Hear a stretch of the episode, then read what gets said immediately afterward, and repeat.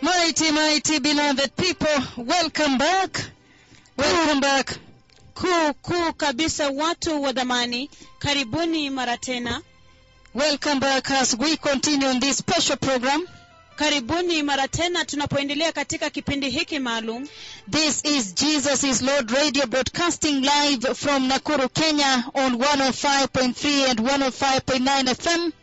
hiki ni kituo cha redio cha yesu ni bwana kikikutangazia moja kwa moja kwa masafa ya 105.3 105.9 fm And in our introduction to this program, we have seen na katika utangulizi wetu katika kipindi hiki tumeweza kuona the promises of the Lord ahadi za bwana and what He meant na kile ambacho alimaanisha when He promised that He would send back Elijah, the greatest and most dreadful, most ferocious prophet of the Lord. wakati alipoahidi ya kwamba atamrejesha tena eliya nabii mkuu nabii wa kutisha kabisa wa bwana When the book of Malachi recorded wakati ambapo kitabu cha eh, malaki kiliweza kunakili that Elijah would come back, ya kwamba eliya atarudi tena when the book of Luke chapter 1 verse 16 and 17 recorded wakati kitabu cha luka sura ya kwanza mstari wa kumi na sita na kumi na saba kiliweza kunakili that Elijah would come back. ya kwamba eliya atarudi tena We have seen in the past segment in our introduction tumeona katika awamu iliyopita katika utangulizi wetu that in his first appearing, ya kwamba katika kuonekana kwake kwa mara ya kwanza in his first coming, katika kuja kwake kwa mara ya kwanza he came at the time when there was greatest apostasy, fall, and corruption. alikuja wakati ambapo kulikuwa na mwanguko mkubwa kabisa wa imani na ufisadi And we have seen the wonders is he did, na tumeona yale maajabu ambayo alifanya and that his life, na ya kwamba maisha yake his own life, was a wonder. maisha yake mwenyewe yalikuwa ya ajabu We have seen that he became or he becomes tuliona ya kwamba anafanyika the greatest prophet in the Old Testament nabii mkuu zaidi katika agano la kale and the greatest and most important prophet in the New Testament. na nabii mkuu zaidi na aliye wa muhimu kabisa katika agano jipya The most important person, mtu aliye wa muhimu kabisa most decorated ambaye anapendeza kabisa in the entire Bible combined. katika bibilia mzima kwa jumla pamoja Now we understand why he is next to God, so close to the Lord, so tied to the Lord. sasa twaelewa ni kwa nini yuko karibu kabisa wa uhusiano wa karibu kabisa na bwana Because kwa sababu having seen tukiwa tumeona his mission and his massive authority and the power he beholds, huduma yake na nguvu kuu na mamlaka alizo nazo now we understand sasa twaelewa that as the harbinger of Christ Jesus the Messiah ya kwamba kama mtangulizi wa kristo yesu masiya and the works he did in the Old and the New, and the New Testament, na kazi alizofanya katika agano jipya na agano la kale what he is doing now kile ambacho anafanya sasa hivi and what is planned, prepared, cut out for him na kile ambacho kimepangwa na kuweka kando kwa ajili yake makes him the most important personality. hivyo basi chamfanya mtu wa muhimu kabisa kabisa Only after Christ. yeye ambaye ni baada ya kristo Very, very mighty, blessed listeners. kuu kuu kabisa watu wabarikiwa How stunning that even his own name, yashangaza kiasi gani ya kwamba hata jina lake mwenyewe Elijah, eliya essentially meant to return mankind to the Lord Jehovah Yahweh. kimsingi ilimaanisha ya kwamba kuwarejesha wanadamu kwa bwana yawe His own name confronted sin and wickedness of the people. jina lake mwenyewe liliweza kukabiliana na dhambi na uovu wa watu His own name, Elijah, was actually confrontational. jina lake peke yake eliya kwa hakika lilikuwa la kupigana dhidi It was confrontational lilikuwa dhi, kupigana dhidi and essentially meant to redirect mankind na kimsingi ilimaanisha kuelekeza tena wanadamu and humanity na wanadamu wote back to the Lord Jehovah Yahweh. kumwelekea mungu jehova yawe Blessed people, watu wabarikiwa now let us go to the book of 1 Kings chapter 17 wacha tuende katika kitabu cha wafalme wa kwanza sura ya kumi na saba and look at why the Bible na tuangazie ni kwa nini bibilia calls him Elijah the Tishbite. inamwita eliya mtishbi Why Elijah the Tishbite? ni kwa nini eliya mtishbi That when we may, when we look in the Bible ya kwamba tunapoangalia katika bibilia and hear the Bible call him Elijah the Tishbite, we may understand na hapa na kusikia ya kwamba bibilia inamwita eliya mtishbi tuweze kuelewa You see that uh, the Bible extensively calls him Elijah the Tishbite. tunaona ya kwamba bibilia kwa upana kabisa inamwita eliya mtishbi Let us look at Tishbe wacha tuangazie tishbi and meet Elijah the Tishbite. na tukaweza kukutana na eliya mtishbi Because as you see, the Holy Bible has been very consistent in referring to Elijah as the Tishbite. kwa sababu jinsi ambavyo tunaweza kuona bibilia mzima kabisa imekuwa ikiendeleza kwa mfululizo kabisa kumuita eliya mtishbi A classic example is in the book of 1 Kings chapter 17 mfano murwa kabisa iko katika kitabu cha wafalme wa kwanza sura ya kumi na saba verse 1. mstari wa kwanza The Bible says, bibilia yasema Now Elijah the Tishbite basi eliya mtishbi from Tishbe kutoka tishbi in Gilead katika gileadi said to Ahab, akamwambia ahabu As the Lord the God of Israel lives, kama mungu mungu wa israeli aishivyo whom I serve, ambaye mimi ninamtumikia there will be neither dew nor rain in the next few years except at my word. hapata kuwa na umande wala mvua katika miaka hii isipokuwa kwa neno langu The Bible refers to Elijah as the Tishbite. bibilia yamuita eliya mtishbi From Tishbe kutoka tishbi in Gilead. katika gileadi In another scripture, 2 Kings na andiko lingine wafalme wa pili chapter 1, sura ya kwanza 2 Kings chapter 1, wafalme wa pili sura ya kwanza 2 Kings chapter 1 verse 6 wafalme wa pili sura ya kwanza mstari wa sita says, A man came to meet us. inasema ya kwamba mtu fulani alikuja kukutana nasi They replied, wakamjibu and he said to us, naye akatuambia Go back to the king who sent you and tell him, rudini kwa mfalme aliyewatuma na mumwambie This is what the Lord says. hili ndilo asemalo bwana Is it because there is no God in Israel that you are sending men to console Baal-zebub?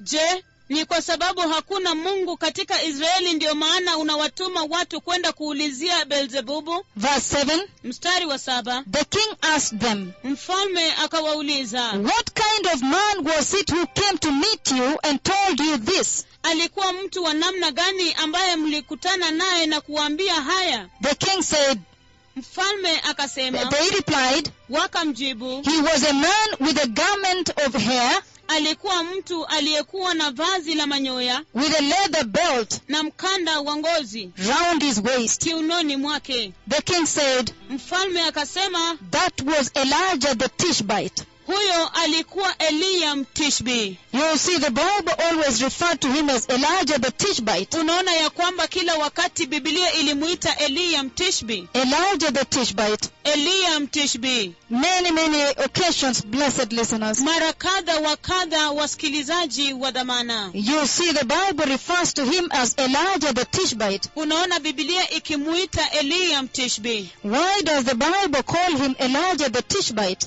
je kwa nini bibilia inamuita eliya mtishbi Elijah the Tishbite all the time, everywhere. eliya mtishbi kila wakati kila mara Precious listeners, wasikilizaji wa dhamana today we set out to understand siku ya leo tunajitokeza ili kwamba kuelewa why ni kwa nini the Bible calls him Elijah the Tishbite. bibilia inamwita eliya mtishbi Another scripture is the book of 2 Kings chapter 9 verse 36. andiko lingine ni katika kitabu cha wafalme wa pili sura ya tisa mstari wa thelathini na sita The Bible says, bibilia inasema They went back and told Jehu, wakarudi na kumwambia yehu who said, ambaye alisema This is the word of the Lord that he spoke through his servant Elijah the Tishbite. hili ndilo neno la bwana alilosema kupitia kinywa cha mtumishi wake eliya mtishbi Again, you see, blessed listeners, mara tena mwaona wasikilizaji wa dhamana another reference of Elijah as Elijah the Tishbite. kuitwa kwingine kwa eliya kama eliya mtishbi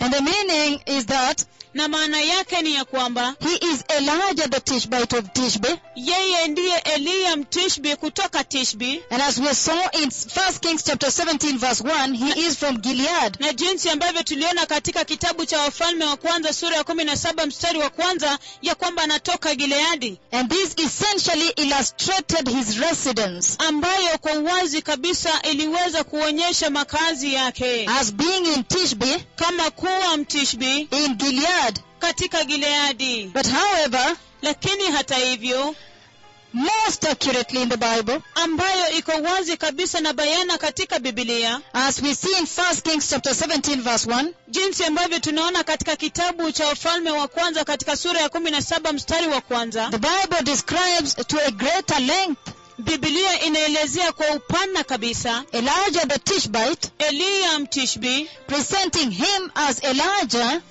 ikimuwasilisha kama eliya an inhabitant of Gilead, mkazi wa gileadi because he, he did dwell in Gilead. kwa sababu kwa hakika alikaa gileadi This Elijah, huyu eliya as Elijah the Tishbite, kama eliya mtishbi essentially distinguishes him from the native residents kimsingi inamtofautisha kabisa kutokana na wale wakazi wa kuzaliwa and citizens na watu wa raia and makes him a temporary dweller, na kumsababisha kuwa mtu wa kudumu kwa muda mfupi simply temporarily lodging there. hivyo basi kwa muda mfupi kukaa pale He was a resident alien alikuwa mgeni wa kukaa pale who had come from outside land ambaye alitoka katika nchi ya nje to sojourn, ili kwamba kuweza kuzuru a stranger mtu wa kigeni and a foreigner. mtu wa kigeni This life meant that Elijah was a wanderer. hivyo basi maisha yake yalimaanisha ya kwamba eliya alikuwa msafiri a crusader, alikuwa mpita njia a settler, alikuwa mpangaji a tenant, alikuwa mpangaji not a landowner, hakuwa mmiliki wa shamba lolote but a tenant, lakini alikuwa mpangaji simply a transient, alikuwa tu mpita njia a visitor, alikuwa mgeni not a native of Gilead. hakuwa mzaliwa wa He gileadi was a guest, alikuwa mgeni a pilgrim. alikuwa msafiri Blessed people, watu wa dhamani to understand this alien resident, resident alien, ili kwamba kuweza kuelewa huyu mgeni wa, mkazi wa kigeni go with me to the book of Leviticus chapter 25. enenda pamoja nami katika kitabu cha mambo ya walawi sura ishirini na tano Leviticus chapter 25, kitabu cha mambo ya walawi sura ishirini na tano verse 6. mstari wa sita Leviticus chapter 25, kitabu cha mambo ya walawi sura ishirini na tano verse 6, the Bible says, mstari wa sita bibilia yasema He says, Whatever the land yields during the Sabbath year inasema ya kwamba chochote nchi itoacho katika mwaka wa sabato will be food for you, kitakuwa chakula chenu wenyewe for yourself, watumi, kwa ajili yenu wenyewe your men servant, watumishi wenu wa kiume and maid servant, na wa kike and a hired worker, na wafanyikazi al- walioajiriwa and a temporary resident na mkazi wa muda mfupi who live among you. anayeishi miongoni mwenu Temporary resident mkazi wa muda mfupi who just lives among you. ambaye anaishi tu miongoni mwenu Elijah the Tishbite eliya mtishbi was a temporary resident alikuwa mkazi wa muda mfupi who lived among the people of Gilead. ambaye aliishi miongoni mwa watu wa gileadi Temporary resident, alikuwa mkazi wa muda mfupi which means not a native, ambayo inamaanisha ya kwamba hakuwa mzaliwa not permanent. hakuwa wa kudumu living there only for a short time. akiishi pale kwa muda mfupi tu a temporary dweller, mtu wa kukaa pale kwa muda mfupi not a native. sio wa kuzaliwa pale Leviticus chapter 25, verse 23. kitabu cha mambo ya walawi sura ya ishirini na tano mstari wa ishirini na tatu In understanding what an alien is, kwa kupata kuelewa mgeni ni nani Leviticus chapter 25, verse 23, kitabu cha mambo ya walawi sura ya ishirini na tano mstari wa ishirini na tatu he says, The land must not be sold permanently, inasema ya kwamba kamwe ardhi isiuzwe kwa, m, kwa mkataba wa kudumu because the land is mine, kwa sababu nchi ni mali yangu and you are but aliens and my tenants. nanyi ni wageni na wapangaji wangu An alien mtu wa kigeni and a tenant na mpangaji who does not own land permanently. ambaye kamwekatu haridhi ardhi kwa muda mrefu Elijah the Tishbite, eliya mtishbi being an alien, akiwa mtu wa kigeni just a tenant. akiwa mpangaji tu People who are tenants and aliens watu ambao ni wa kigeni na wapangaji don't own land. kamwekatu hawana ardhi They immigrated from out. wao walihama kutoka nje They simply immigrated from out. wao walihama kutoka nje Leviticus chapter 25 verse 35, kitabu cha mambo ya walawi sura ya ishirini na tano mstari wa thelathini na tano still understanding the status with, that he held, bado tukipata kuelewa hali alimokuwa ndani the Elijah the Tishbite. eliya mtishbi He says, inasema ya kwamba if one of your countrymen becomes poor ikiwa mmoja wa wazawa wa nchi yako amekuwa maskini and is unable to support himself among you, naye akashindwa kujitegemeza miongoni mwenu help him as you would an alien msaidie kama vile ambavyo ungelimsaidia mgeni or a temporary resident, au kama mtu wa mkazi wa muda mfupi so that he can continue to live among you. ili aweze kuendelea kuishi katikati yako An alien, a temporary resident. mtu wa kigeni mtu wa m- kukaa kwa muda mfupi An alien is a temporary resident, someone who is not a native. mtu wa kigeni ni mtu ambaye ni mkazi wa muda mtu ambaye si mzaliwa Elijah the Tishbite eliya mtishbi lived as a temporary resident, eliya aliishi kama mgeni wa muda mfupi an alien. mgeni Leviticus chapter 25, verse 40. kitabu cha mambo ya walawi sura ya ishirini na tano mstari wa arobaini In understanding the status of Elijah the Tishbite, katika kuelewa hali hii ya eliya mtishbi who lived among the people of Gilead, ambaye aliishi miongoni mwa watu wa gileadi he says, the Bible says, bibilia inasema he is to be a resident among you, atatendewa kama mfanyikazi miongoni mwenu he is to work for you. atawafanyia kazi Again, he says, he is to be treated as a hired worker mara tena inasema ya kwamba atatendewa kama mfanyikazi or aliyeajiriwa a temporary resident among you. au kama mkazi wa muda katikati yako He is to work for you until the year of Jubilee. naye atatumika naye atatumika mpaka mwaka wa yubilii Temporary resident, mkazi wa muda a hired worker, mkazi mwajiriwa was Elijah the Tishbite, alikuwa eliya mtishbi a temporary resident mkazi wa muda mfupi who lived among the people of Gilead. ambaye aliishi miongoni mwa watu wa gileadi Elijah the Tishbite, eliya a mtishbi temporary resident. mtu wa kukaa kwa muda mfupi Blessed people, watu wabarikiwa Leviticus chapter 25, verse 45. kitabu cha mambo ya walawii ishirini na tano mstari wa arobaini na tano In understanding the status he, he held, katika kuelewa hali alimokuwa ndani Elijah the Tishbite, eliya mtishbi he says, inasema If an alien or a temporary resident among you becomes rich and one of your countrymen becomes poor and sells himself to the alien living among you or to a member of the alien, ali- alien's clan, inasema ya kwamba ikiwa mgeni au mkazi wa muda katikati yako atakuwa tajiri na mmoja wa wazawa, wazawa wa nchi yako akawa maskini he retains the right of redemption after he has sold himself. hivyo basi anayo ile miliki ya kuzaliwa baada ya jamaa yako So you see, a temporary resident hivyo basi unaona mkazi wa muda mfupi or an alien au mtu wa kigeni being not a landowner, akiwa yeye si mrithi wa nchi had no rights as a landowner, hakuwa na haki kama mmiliki wa ardhi as a landowner would. kama mtu mmiliki wa ardhi Eli- El- Elijah the Tishbite eliya mtishbi lived as an alien aliishi kama mtu wa kigeni or a temporary resident. ambaye alikuwa mtu wa mka, makazi mafupi A temporary resident, mkazi wa muda mfupi a dweller, m- ambaye alikaa a, a- a- a- a temporary dweller, ambaye alikuwa mkazi wa muda mfupi a temporary settler, ambaye alikuwa mpangaji wa muda a tenant, ambaye alikuwa mpangaji just a visitor, alikuwa mgeni tu and not a native of Gilead. na hakuwa mzaliwa wa gileadi Blessed people,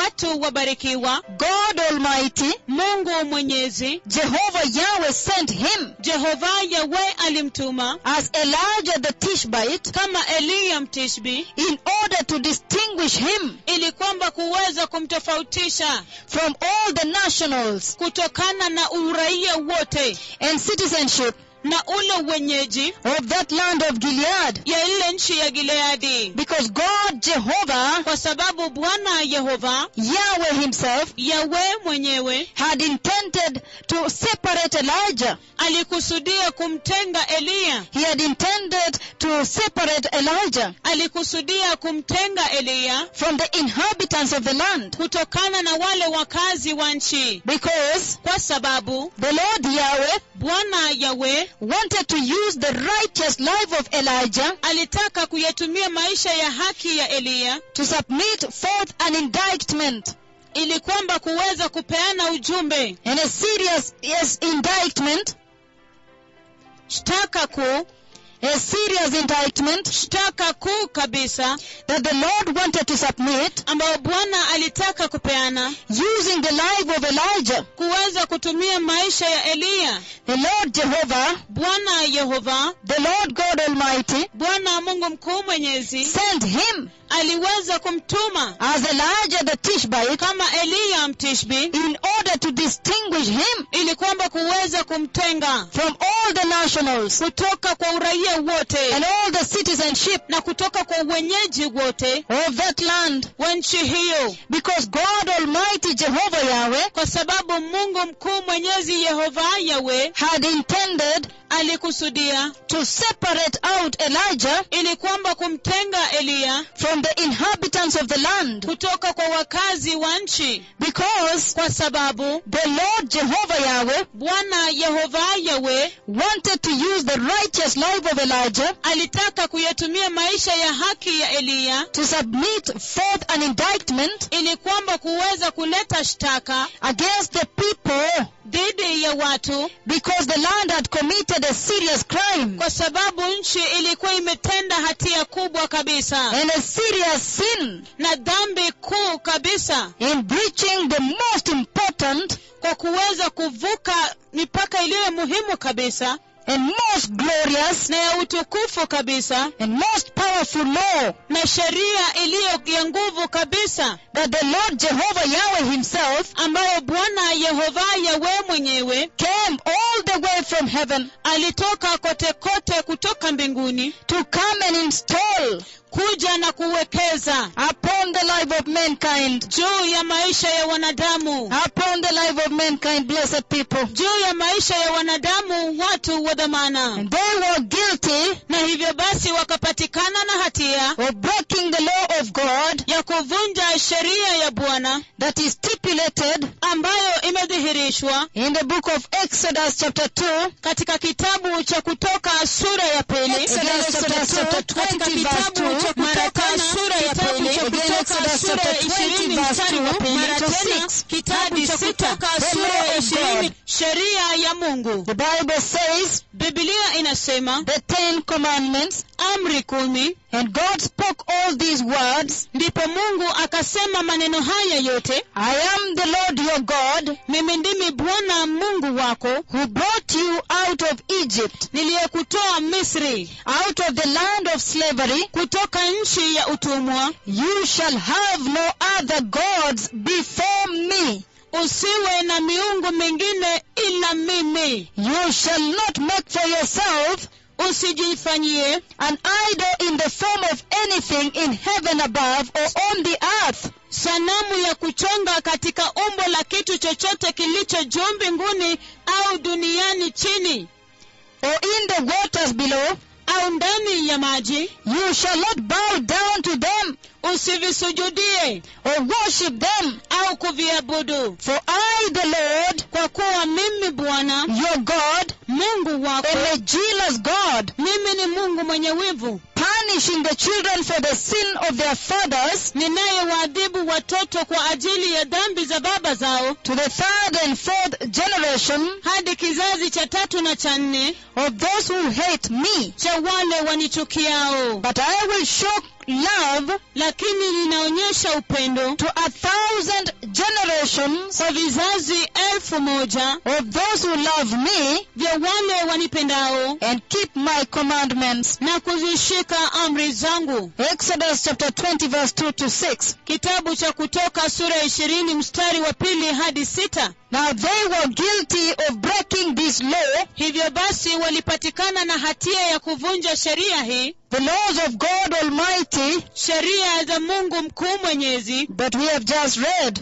ambazo tumeweza kuzisoma tu And this was a very grievous breach na huku kulikuwa kuvuka mipaka ambako kulihuzunisha kabisa and a blasphemy na makufuru and committed against the Lord God of Israel ambayo yalitendewa mbe- dhidi ya bwana mungu mkuu wa israeli by Israel. na israeli It was a very, very grievous breach. hivyo basi ilikuwa kuvuka mipaka ambako kulikuwa kwa kuhuzunisha kabisa and a blasphemy na makufuru that Israel was committing against the Lord. ambayo israeli ilikuwa inatenda dhidi ya bwana That is why you see Elijah, na ndio sababu unaona eliya Elijah the Tishbite, eliya mtishbi asking the Israelites akiwauliza waisraeli if the Lord is God, iwapo mungu ndiye mungu if the Lord is the true God, iwapo bwana ndiye mungu wa kweli then worship the Lord. hivyo basi muabuduni mungu And if this lifeless,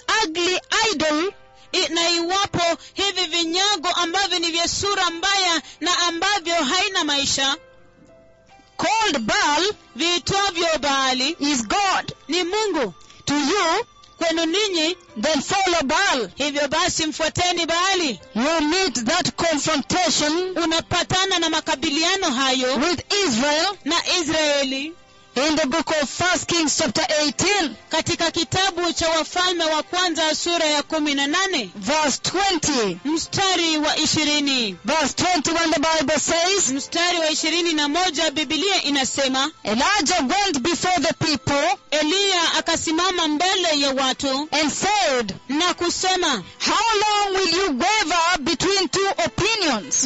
mtasitasita katika mawazo ha- mawili hadi lini If the Lord is God, ikiwa bwana ndiye mungu follow him. mfuateni yeye But if Baal is God, lakini ikiwa baali ni mungu follow him. mfuateni yeye Beloved people, watu wa dhamani this is why you see Elijah the Tishbite asking the Israelites, hii ndiyo sababu mnamuona eliya mtishbi akiwauliza waisraeli If the Lord is the true God, iwapo bwana ndiye mungu wa kweli then worship the Lord. hivyo basi mwabuduni bwana And if this lifeless, ugly idol called Baal is God, na iwapo huyu mi- vinyago ambavyo ni vya sura mbaya na ambavyo havina maisha viitavyo baali If this lifeless, ugly God called Baal is God to you, iwapo vinyago hivi ambavyo havina maisha na vya sura mbaya viitavyo baali ni mungu kwenu then go ahead and follow Baal. hivyo basi endeleeni mbele na mkaweze kumfuata baali This law hii sheria that the Lord Jehovah Yahweh, ambayo bwana yehova yawe this law hii sheria that the Lord Jehovah Yahweh installed ambayo bwana jehova yawe aliweza kuwekeza to govern the life of mankind ili kwamba kuweza kuyaongoza maisha ya wanadamu was so serious to the kingdom of heaven ilikuwa ya kumaanisha kabisa katika maisha ya mbinguni that he still repeated it to Israel ya kwamba aliweza kuirudia mara tena kwa israeli in Exodus chapter 23 verse 13. Mm. katika kitabu cha kutoka sura ya ishirini na tatu mstari wa kumi na tatu Go with me to the book of Exodus, chapter 23, verse 13. enenda pamoja nami katika kitabu cha kutoka sura ya ishirini na tatu mstari wa kumi na tatu Exodus, kitabu cha kutoka verse 20, uh, chapter 23, sura ya ishirini na tatu verse 13. mstari wa kumi na tatu And he says, na inasema Be careful to do everything I have said to you. uzingatie kutenda kila kitu nilichokuambia Do not invoke the names of other gods. usiombe kwa majina ya miungu mingine Do not let them be heard on your lips. wala usiyaruhusu kusikika kinywani mwako You will see that this law unaona ya kwamba sheria hii that the Lord Jehovah Yahweh installed to govern the life of mankind ambayo bwana yehova yawe aliweza kuwekeza ili kuyaongoza maisha ya wanadamu was indeed extremely very serious kwa hakika ilikuwa kali na ya kumaanisha kabisa for the kingdom of heaven kwa ajili ya ufalme wa mbinguni that he repeated in Exodus chapter 23 verse 13. ya kwamba alirudia katika kitabu cha kutoka sura ya ishirini na tatu mstari wa kumi na tatu to Israel. kwa israeli Now, this sin and crime hivyo basi dhambi hii na makosa haya that the people and the land had committed ambayo watu pamoja na nchi walikuwa wametenda was so serious. ilikuwa kali na kumaanisha kabisa It was so serious ilikuwa ya kumaanisha kabisa kabisa because the Lord Jehovah Yahweh kwa sababu bwana yehova yawe had come down from heaven alikuwa ameshuka kutoka juu mbinguni himself in bodily form. yeye mwenyewe katika umbo la kumwili The Trinity, the Godhead himself utatu mungu baba mwenyewe to affirm and reaffirm ili kwamba kuweza kuthibitisha na kuhakikisha severally again and again, mara kadhaa mara tena na tena including in Exodus chapter 34 verse 11 to 17. hata kuhusisha kitabu cha kutoka sura ishirini na nne mstari wa kumi na moja hadi kumi na saba Exodus chapter 34 kitabu cha kutoka sura thelathini na nne verse 11 mstari wa kumi na moja up to verse 17. hadi kumi na saba Exodus chapter 34 kitabu cha kutoka sura ishirini kitabu cha kutoka sura thelathini na nne verse 11 the Bible says, mstari wa kumi na moja bibilia inasema Obey what I command you today.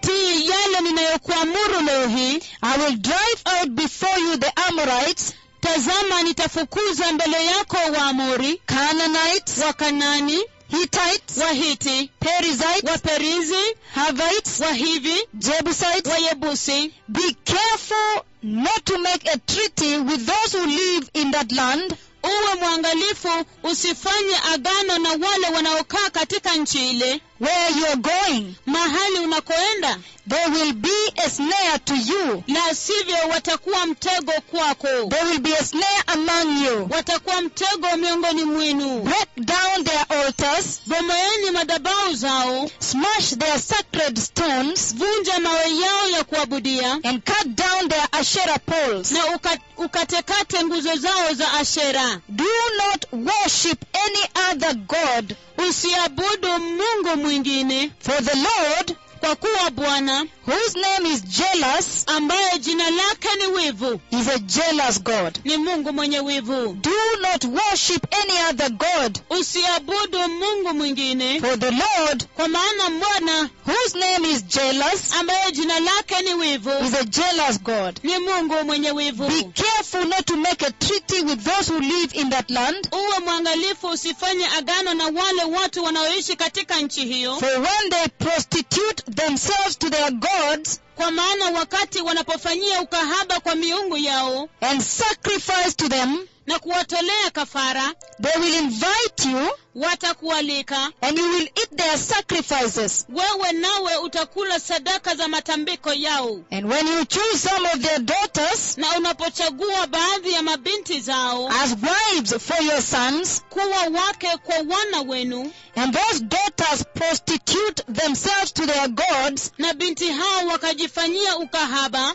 they will lead your sons to do the same. watawaongoza wana wenu kufanya vivyo hivyo Do not make a cast idol. usifanyie sanamu za kuabudu Do not make cast idols. usijifanyie sanamu za kuabudu The Lord was very, very serious bwana alikuwa wa kumaanisha kabisa in making this law kwa kufanya sheria hii very, very clearly to Israel. kuwa wazi na wazi kabisa kwa israeli And the Lord Himself came down. naye bwana mwenyewe alishuka chini The Lord Yahweh Himself, bwana mungu yawe mwenyewe He came down from heaven alishuka chini kutoka mbinguni in bodily form. katika umbo la kumwili The Trinity, the Godhead Himself, utatu mungu baba mwenyewe to affirm and reaffirm ili kwamba kuweza kuthibitisha na kuhakikisha severally again and again mara kadhaa tena na mara tena that they cannot go against this law, ya kwamba kamwe katu hawawezi kukiuka sheria hii that they cannot do this crime before the Lord. ya kwamba kamwe katu hawawezi kufanya mashtaka haya au hatia hii mbele za bwana That is why ndiyo sababu the Lord Jehovah Yahweh bwana jehova yawe had to send Elijah the Tishbite, ilimbidi akaweza kumtuma eliya mtishbi the separated one, yeye ambaye ametengwa the stranger, yeye ambaye ni wa kigeni to their conduct katika tabia zao in order to confront this open and public blaspheming of Jehovah, the God of Israel. ili kwamba kuweza kukabiliana na makufuru haya ya waziwazi kabisa na ya hadharani ya mungu wa israeli and essentially committing an abomination. na kimsingi wakiyafanya machukizo The Lord Jehovah Yahweh bwana jehova yawe had to dispatch ilimbidi amtume his best, aliye bora kabisa wake his most ferocious prophet, aliye nabii wake mkuna wa kutisha kabisa Elijah the Tishbite, eliya mtishbi whose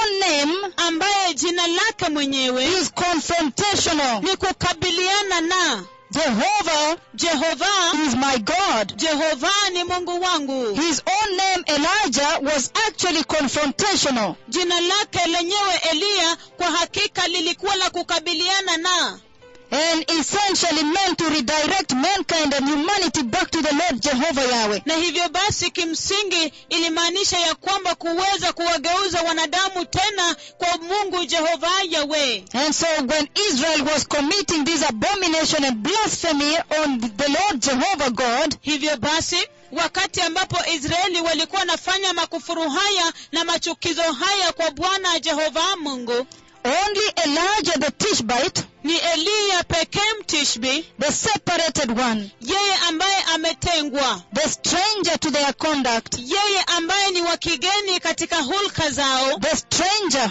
mgeni had to be sent ilibidi atumwe to confront that highest wickedness. ili kwamba kuweza kukabiliana na uovu huo wa kiwango cha juu Only he was fit for the job. ni yeye tu pekee ambaye alistahili kazi hiyo Blessed people, watu waobarikiwa remember that when the Lord Yahweh kumbukeni ya kwamba wakati jehova yawe reaches a point of sending Elijah the Tishbite anapofikia kiwango cha kumtuma eliya mtishbi to a people, kwa watu then you and I can obviously tell hivyo basi wewe pamoja nami kwa wazi kabisa tunaweza sema that the Lord Jehovah ya kwamba bwana jehova is totally fed up and enough is enough. kwa hakika ametosheka kabisa kabisa na yatosha imetosha And why? na kwa nini Because on also every corner of the Bible, kwa sababu pia katika kila pembe ya bibilia every corner of the Bible you turn to, katika kila ko- pembe ya bibilia ambayo unageukia you find this most glorious law unapata sheria hii ya utukufu mno that the Lord Jehovah installed. ambayo bwana jehova yawe aliwekeza And hence, na hivyo basi there is no way Israel was going to say they forgot. hakuna vile ambavyo israeli walikuwa wanaenda kusema ya kwamba walisahau For example, even in the book of Deuteronomy, hivyo basi kwa mfano hata katika kitabu cha kumbukumbu la torati chapter 8, sura ya nane Deuteronomy Deuteronomy, go with me to the book of Deuteronomy, chapter 8. enenda pamoja nami kitabu cha kumbukumbu la torati sura ya nane Another reminder kumbusho lingine there is no way hakuna vile Israel israeli could have said they forgot. wangelisema ya kwamba walisahau There is no way they were going to say they forgot. hakuna vile wangelisema ya kwamba wamesahau Deuteronomy, chapter 8, verse 18. kitabu cha kumbukumbu la torati sura ya nane mstari wa kumi na nane The Bible says, bibilia inasema But remember the Lord your God, lakini kumbukeni bwana mungu wenu for it is He kwa maana yeye ndiye who gives you the ability to produce wealth ambaye huwapa uwezo wa kupata utajiri and so confirms His covenant, na hivyo kulithibitisha agano lake which He swore to your forefathers ambalo aliwapia baba zenu as it is today. kama vile leo If you ever forget the Lord your God ikiwa mtasahau bwana mungu wenu and follow other gods mkaifuata miungu mingine and worship and bow down to them, mkaiabudu na kuisujudia I testify against you today ninashuhudia dhidi yenu leo hii that you will surely be destroyed ya kwamba kwa hakika mtaangamizwa like the nations the Lord destroyed before you. kama mataifa ambayo bwana aliyaangamiza mbele yenu So you will be destroyed ndivyo ninyi mtakavyoangamizwa for not obeying the Lord your God. kwa kutomtii bwana mungu wenu Now here too, hivyo basi hapa pia we hear the severe warning. tunasikia lile onyo kali He severely warned mankind aliwaonya wanadamu kwa ukali kabisa of never touching another God. kwa kamwe katu kutogusa mungu mwingine Never ever touching another God. kamwe katu kutomgusa mungu mwingine And as we are going to see tonight, na jinsi ambavyo tunaenda kuona usiku wa leo Elijah even mocked the Baalists. hata eliya aliweza kuwadhihaki wale wa baali He mocked them. aliwadhihaki He mocked the Baalists, aliwadhihaki wale wa baali the prophets of Baal, wale manabii wa baali by saying, maybe your God is asleep or in deep slumber. kwa kusema ya kwamba pengine mungu wenu amelala ama katika usingizi mzito The book of First Kings, kitabu cha wafalme wa kwanza chapter 18. sura ya kumi na nane The book of First Kings, chapter 18, kitabu cha wafalme wa kwanza sura ya kumi na nane verse 26. mstari wa ishirini na So, sita so they took the bull given them and prepared it, hivyo basi wakamchukua huyo fahali waliyepewa and so they called on the name of Baal kisha wakaliitia jina la baali from morning kutoka asubuhi till noon. hadi adhuhuri Oh, Baal, answer us. wakipiga kelele e baali utujibu They shouted, walipiga kelele but there was no response. lakini hapakuwa na jibu No one answered, hakuna yeyote aliyejibu and they danced around the altar they had made. nao wakacheza kuizunguka madhabahu waliyoijenga Verse 27 is our scripture. mstari wa ishirini na saba ndilo andiko letu At noon, Elijah began to taunt them. wakati wa adhuhuri eliya akaanza kuwadhihaki Shout louder, pigeni kelele zaidi he said. akasema Surely he is a God. hakika yeye ni mungu Perhaps he is in deep. labda amezama katika usingizi Perhaps he is deep in thought pengine amezama katika mawazo mazito or busy au ana shughuli or nyingi traveling. au anasafiri Maybe he is sleeping labda amelala and must be awakened. na lazima amshwe And so they shouted louder. kwa hiyo akapiga kelele zaidi Oh, blessed people. hivyo watu wabarikiwa Elijah taunted them. eliya aliwadhihaki He even mocked the Baalists, hata aliwadhihaki wale watu wa baali the prophets of Baal, wale manabii wa baali because Elijah knew that the God of Israel, kwa sababu eliya alijua ya kwamba mungu wa israeli he never sleeps. kamwe katu halali He doesn't sleep. kamwe katu halali The God of Israel, mungu wa israeli he is God. yeye ndiye mungu He never sleeps. kamwe katu halali And hence, na hivyo basi He wondered alishangaa what was wrong with the people of Israel. ni lili mbaya na watu wa israeli The God of Israel, mungu wa israeli he never sleeps. kamwekatu halali What was wrong with the people of Israel? He wondered. ni nini ambacho kilikuwa kimeenda mrama na watu wa israeli alishangaa Elijah wondered. eliya alishangaa Because let us see the book of Psalm 121, kwa sababu wacha tuone kitabu cha zaburi sura mia moja ishirini na moja Psalm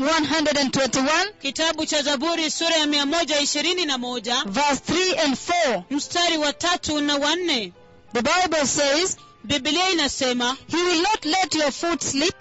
hata uacha mguu wako uteleze He who watches over you will not slumber. yeye akulindaye hata sinzia Indeed, hakika he who watches over Israel yeye alindaye israeli will neither sleep nor s- will neither slumber nor sleep. hata sinzia wala hata lala usingizi No wonder Elijah na ndiyo sababu eliya mocked the Baalists, aliwadhihaki wale manabii wa baali the prophets of Baal, wale manabii wa baali saying, Maybe your God is asleep in a slumber. akisema ya kwamba pengine mungu wenu amezama katika usingizi mzito Because Elijah knew kwa sababu eliya alijua that the God of Israel ya kwamba mungu wa israeli doesn't sleep, kamwe katu halali and hence wondered what was wrong with the people of Israel na hivyo basi akashangaa ni nini kilichokuwa kibaya na watu wa that israeli they went to Baal. ya kwamba walienda kwa baali While Baal slumbered wakati ambapo baali alisinzia and slept and snored na kulala na kung'orota and could not respond to his prophets na ilhali hangeliweza kuwajibu manabii wake on Mount Carmel. katika mlima karmeli Oh, the true God of Israel, o mungu wa kweli wa israeli the mighty one, the Lord, mungu mkuu kabisa bwana was on the other hand ule upande mwingine so powerful, alikuwa wa nguvu kabisa so mighty. alikuwa mkuu kabisa And again I read Psalm 121, na mara tena ninasoma kitabu cha zaburi mia moja ishirini na moja verse 3 and 4. mstari wa tatu na wanne He will not let your foot slip. hata uacha mguu wako uteleze He who watches over you yeye akulindaye will not slumber. hata sinzia Indeed, kwa hakika he who watches over Israel yeye alindaye israeli will neither slumber hata sinzia nor sleep. wala hata lala usingizi Blessed people, watu wabarikiwa the true God of Israel, mungu wa kweli wa israeli the mighty one, the Lord. mungu mkuu aliye bwana I know we will reach the Mount Carmel tonight ninajua tutafika katika mlima karmeli usiku wa leo as a major segment, kama awamu iliyokuu but can you compare for me the following? lakini tafadhali ninga- nilinganishie yafuatayo First Kings chapter 18, kitabu cha wafalme wa kwanza sura ya kumi na nane First Kings chapter 18, kitabu cha wafalme wa kwanza sura ya kumi na nane verse 26 to 29. mstari wa ishirini na sita hadi ishirini na tisa First Kings chapter 18, kitabu cha wafalme wa kwanza sura ya kumi na nane verse 26 mstari wa ishirini na sita to 29. hadi ishirini na tisa So they took the bull kwa hiyo wakamchukua yule fahali given them and prepared it. waliyepewa nao wakamwandaa Then they called on the name of Baal kisha wakaliitia jina la baali from morning till noon. kutoka asubuhi hadi adhuhuri O Baal, answer us. ee baali tujibu They shouted, wakapiga kelele but there was no response. lakini hal- hakukuwa na jibu No one answered. hakuna aliyejibu And they danced around the altar they had made, nao wakacheza kuizunguka madhabahu waliokuwa wameite- wameijenga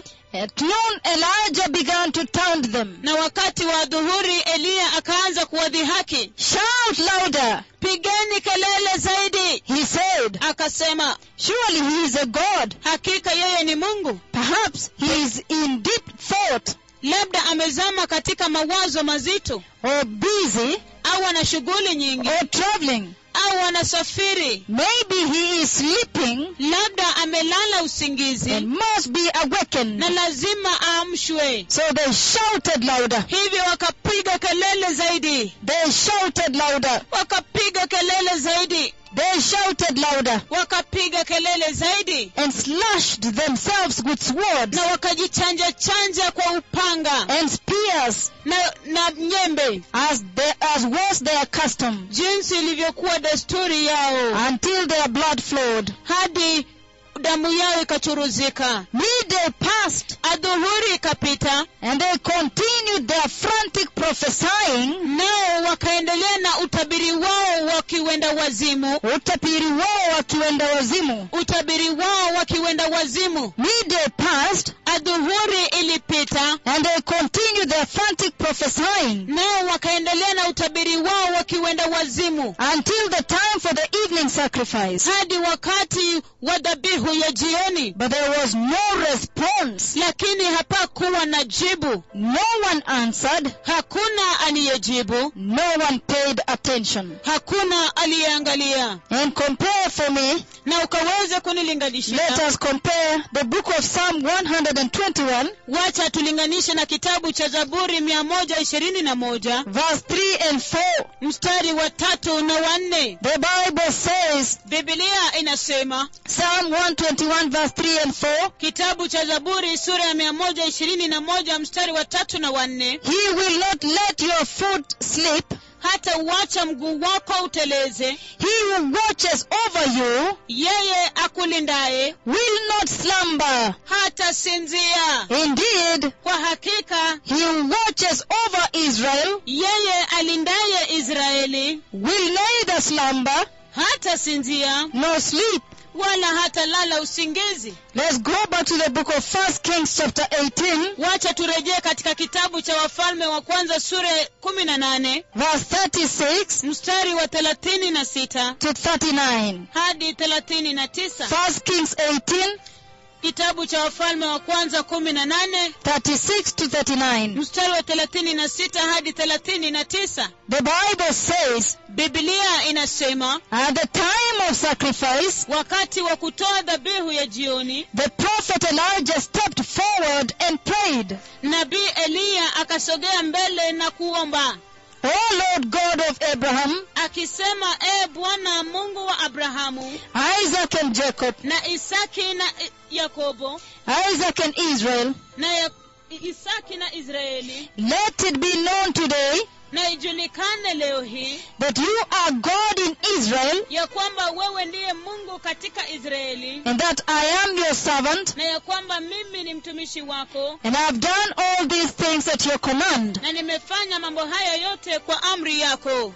Blessed people, watu wa dhamani verse 37, mstari wa thelathini na saba answer me, O Lord, unijibu mimi e bwana answer me, nijibu mimi so these people will know that you, O Lord, ili kwamba watu hawa wajue kwamba wewe e bwana are God ndiwe mungu and that you're turning their hearts back again. na kwamba unaigeuza mioyo yao ikurudie tena Then the fire of the Lord fell and burnt up the sacrifice. kisha moto wa bwana ukashuka na kuteketeza ile dhabihu The wood, ile kuni the stones, yale mawe and the soil, na ule udongo and also licked up the water in the trench. na pia kuramba yale maji yaliyokuwa katika handaki When all the people saw this, wakati watu wote walipoona hili they fell prostrate wakaanguka kifudifudi and cried, na kulia The Lord, He is God! The Lord, He is God!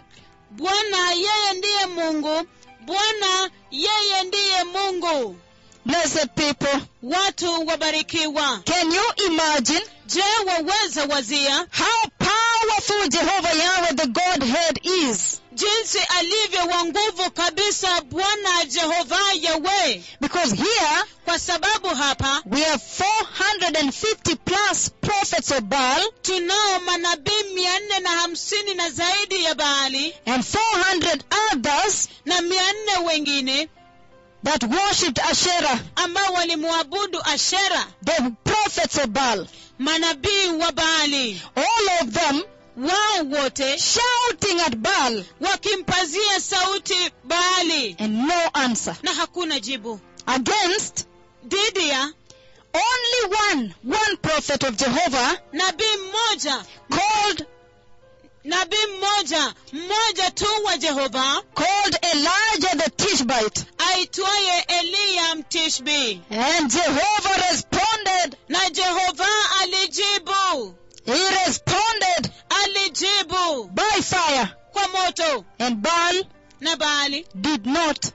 hakujibu Baal baali did not make even one noise. hata hakufanya kelele moja tu I don't know whether you get me, blessed people. sijui iwapo unanipata watu wabarikiwa Can you imagine for yourself wewe wazia tu just how mighty, how powerful Jehovah Yahweh, the Godhead, is? jinsi alivyo mkuu na wa nguvu kabisa jehova yawe Because, kwa sababu once again, look at this. mara tena angalia hii We have more than 450 plus prophets of Baal. tunao manabii zaidi ya mia nne hamsini wa baali All of them shouting, wote wakipiga kelele shouting at Baal. wakimpigia kelele baali Answer us, O Baal. tujibu e baali Shouting and shouting louder. wakipiga kelele na kupiga kelele kabisa kwa sauti Slashing themselves with swords and spears. wakijichanja chanja kwa visu na vyembe From morning all the way to evening. kuanzia asubuhi kote kote hadi jioni And no answer. na hakuna jibu Against dhidi ya just only one prophet of Jehovah nabii mmoja tu mmoja peke yake wa jehova called Elijah the Tishbite. aitwaye eliya mtishbi And Jehovah responded na yehova akajibu instantly papo hapo with fire, kwa moto by fire. kwa moto And Baal na baali did not make even one single noise. hata hakufanya tu kelele moja moja peke yake Baal did not. bali hakufanya hivyo Blessed people, watu wabarikiwa how mighty is Jehovah? ni mkuu kiasi gani yehova How great is Jehovah? yehova ni mkuu kiasi gani The God of Elijah. mungu wa eliya Elijah the Tishbite, eliya mtishbi the s- foreigner, yeye aliye wa kigeni the stranger, yeye aliye wa kigeni the resident alien. yeye aliye mpangaji wa muda mfupi How powerful the Lord. wa nguvu kiasi gani bwana Blessed people, watu wabarikiwa now as we continue, hata tunapoendelea we will come back and on the other side of this break, tutarudi na katika upande ule mwingine wa ibada hii we are going to bring you tunaenda kuwaletea much more on this special pro- program. mengi zaidi kuhusiana na kipindi hiki maalum